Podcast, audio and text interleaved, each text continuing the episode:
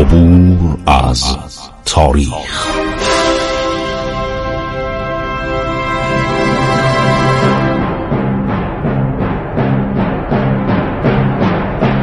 کاری از گروه جوان و اندیشه رادیو جوان.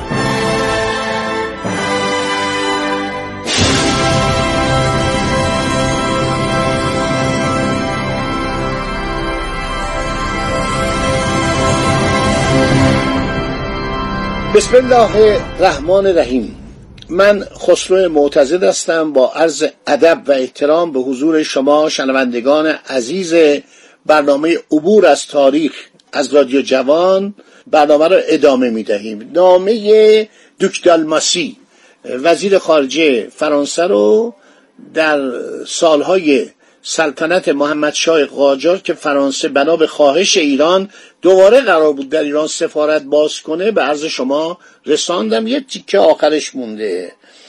خب عرض شود که وزیر خارجه میگه درباره فرانسویایی که در ایران هستن به من اطلاعات بدید.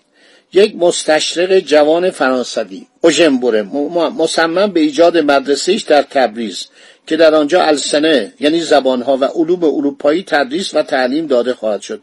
نظرات خود را درباره امکان موفقیت مؤسسه که تحت سرپرستی لازاریستا یک گروه مذهبی فرانسه اداره خواهد شد به اطلاع من برسانید. گفتم مدرسه ژاندارک را انداختن، مدرسه رازی رو را انداختن. آدمایی که می‌خواستن بچه‌شون فرهنگ اروپایی و زبان فرانسه که اون موقع زبان بسیار رسمی بود، تا دوران جنگ جهانی دوم زبان فرانسه زبان اول بود. خیلی جالبه این مامورین خارجی که در ایران بودن، مثلا یکی از اینا شولز هولس کنسولیار آلمان در تبریز بوده که باز فراری میشه موقعی که متفقین ایران میگیرن، روس و انگلیس. میگه من در کرمان دیدم رئیس ارشد که شهربانی قشنگ فرانسه صحبت میکنه. در تهران رؤسای کلانتریا فرانسه یاد میگرفتن و این زبان فرانسه زبان خیلی عمومی بود. منتها بعد از جنگ جهانی دوم دیگه عمومیت خودش از دست داد و جاشو زبان انگلیسی گرفت که دیگه الان زبان این فرانسه در ایران تقریبا فراموش شده. چرا؟ برای اینکه فرانسوی خودشون هم علاقه‌ای نداشتن، خودشون هم چندان علاقه‌ای عجیبا. شما فکر نکنید فرانسه که کشور دموکراسی و جمهوری و اینا بود، فرانسه یکی از بزرگترین کشورهای مستعمره دار بود. شما از عرض شود که گویان و گینه جدید، از کشورهایی در سرزمین‌ها و جزایر در جنوب آمریکای جنوبی، اینا مستعمره داشتن تا عرض شود که شمال آفریقا. تونس مال اینا بود، مراکش مال اینا بود، الجزیره مال اینا بود. عرض شود که تو آسیای جنوب شرقی هندوچین تقریبا مال اینا بود دیگه. همین کشور ویتنام مستعمره اینا بود که بعد با چه زحمتی خودش آزاد کرد. اول ویتنام شمالی کمونیستا اومدن، بعد ویتنام جنوبی بعد از ده پانزده سال اونا حکومت ویتکونگ ویتکونگ شمالیا ویتمینی بودن، ویتکونگا مال جنوب بودن. خیلی هنوزم داره، هنوزم در بعضی از قسمت‌های جهان داره. عرض شود که مراکش فرانسه بود، اسپانیا هم یه مراکش اسپانیا داشت که اونم آزاد شد. خیلی از سرزمین‌های آفریقایی مال فرانسویا بود. همه جای دنیا اینا عرض شود مستعمره داشتن. بعد از جنگ جهانی دوم سوریه و لبنان هم مستعمره اینا بود. چقدر لبنانی‌ها رو کشتن، چقدر سوری‌ها رو در قیام‌های مختلف کشتن.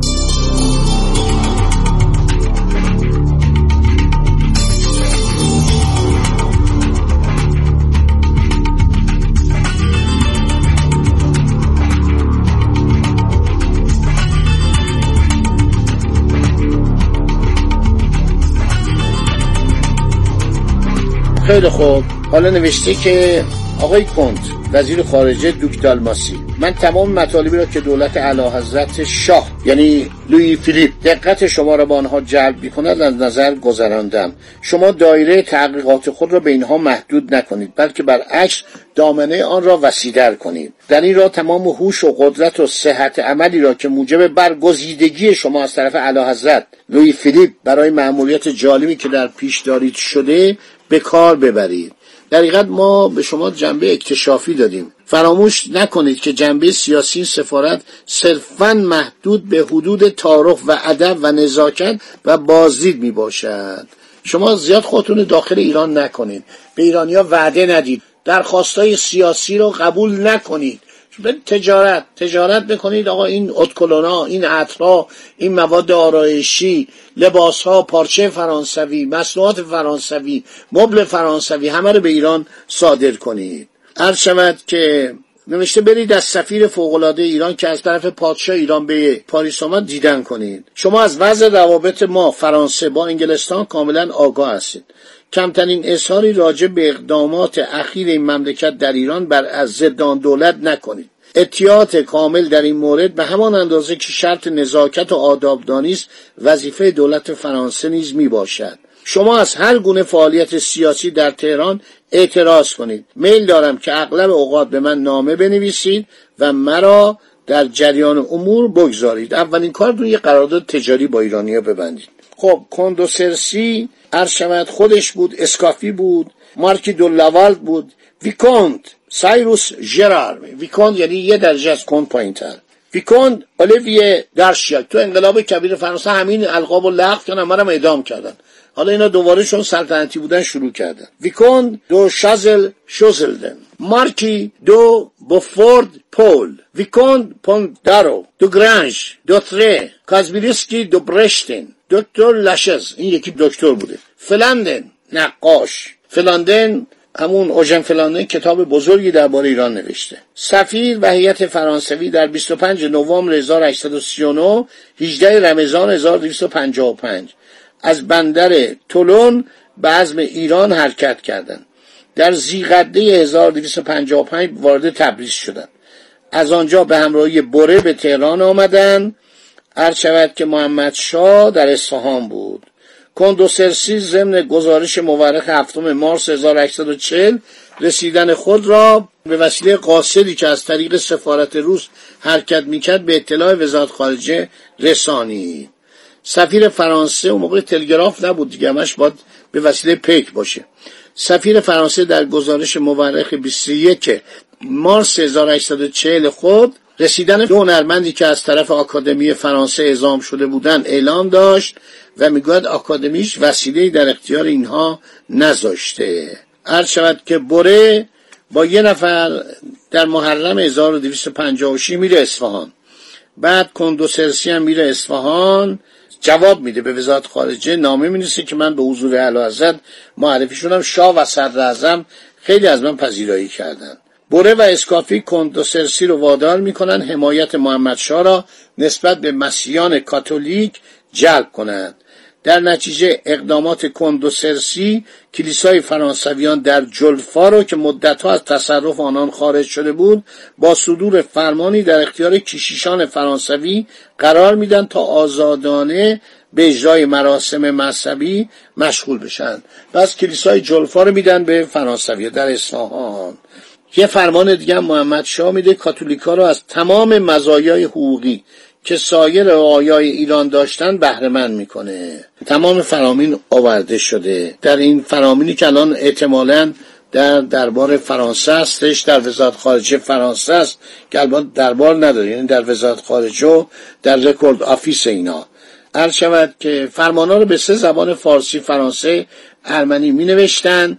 به دستور کنت دو سرسی عرض شود تمام عیسویان جُلفا را در کلیسای کاتولیک گرد میارن، قرائت میشه و مسیحا خوشحال میشن. اوژن بوره در جُلفا مدرسه‌ای نظیر تبریز دایر میکنه، اطفال مسلمان و کاتولیک و ارمنی رو در اونجا میگه مشغول تحصیل بشن.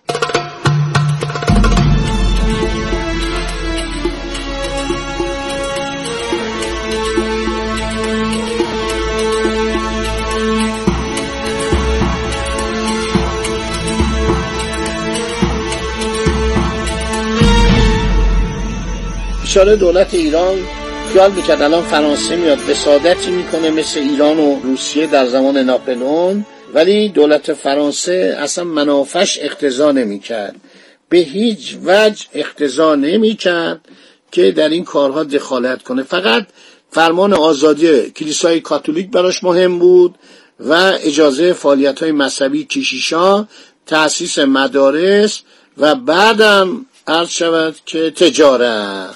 کنت دو سرسی میبینه فایده نداره و از ایران میره.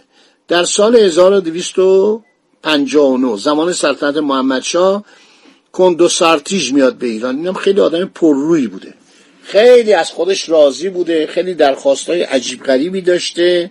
از شود حاجی میرزا آقاسی یک نامه‌ای به وسیله کنت دو سرسی به گیزو وزیر خارجه فرانسه میفرسته. دو نفر محصل به نام حسن علی آقا و میرزا زکی رو برای تحصیل علوم هندسه و نظام، میرزا رضا رو برای تخصص یافتن در صنایع نقاشی و بلورسازی و چیتسازی و چینیسازی به پاریس اعلام میکنه. بعدم از گیزو درخواست کنه یک نفر طبیب متخصص در اوجا و مفاصل و نقرس به عنوان طبیب محمدشاه به ایران عرض شود که اعزام کنه. باز حاجی میرزا آقاسی از دولت فرانسه میخواد، یه نامه میفرسته، اینا تو اسناد فرانسه است، وزارت خارجه فرانسه، یک نفر متخصص حفر قنات رو به ایران اعزام داره که نوشته چون در مملکت ایران اراضی مواد بسیار است، من میخوام اینجا رو احیا کنم، شما استاد ماهری با وقوف برای حفر کردن چاه و بیرون آوردن آب از قعر زمین در مملکت فرانسه شنیدم زیاد پیدا میشه، اینو بفرستید که در ایران اعلیحضرت اولا اون دکتر معالجه کنه، اینم بیاد حفر قنوات کنه. خب دوستان فعلا این مطلب رو در ذهن مبارک داشته باشید تا برنامه بعدی.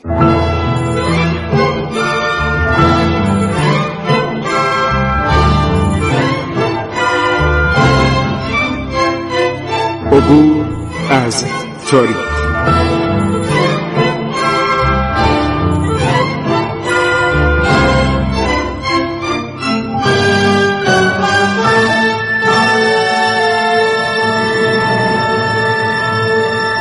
ایران با شکوه، سرگذشت ایران ما به روایت خسرو معتز.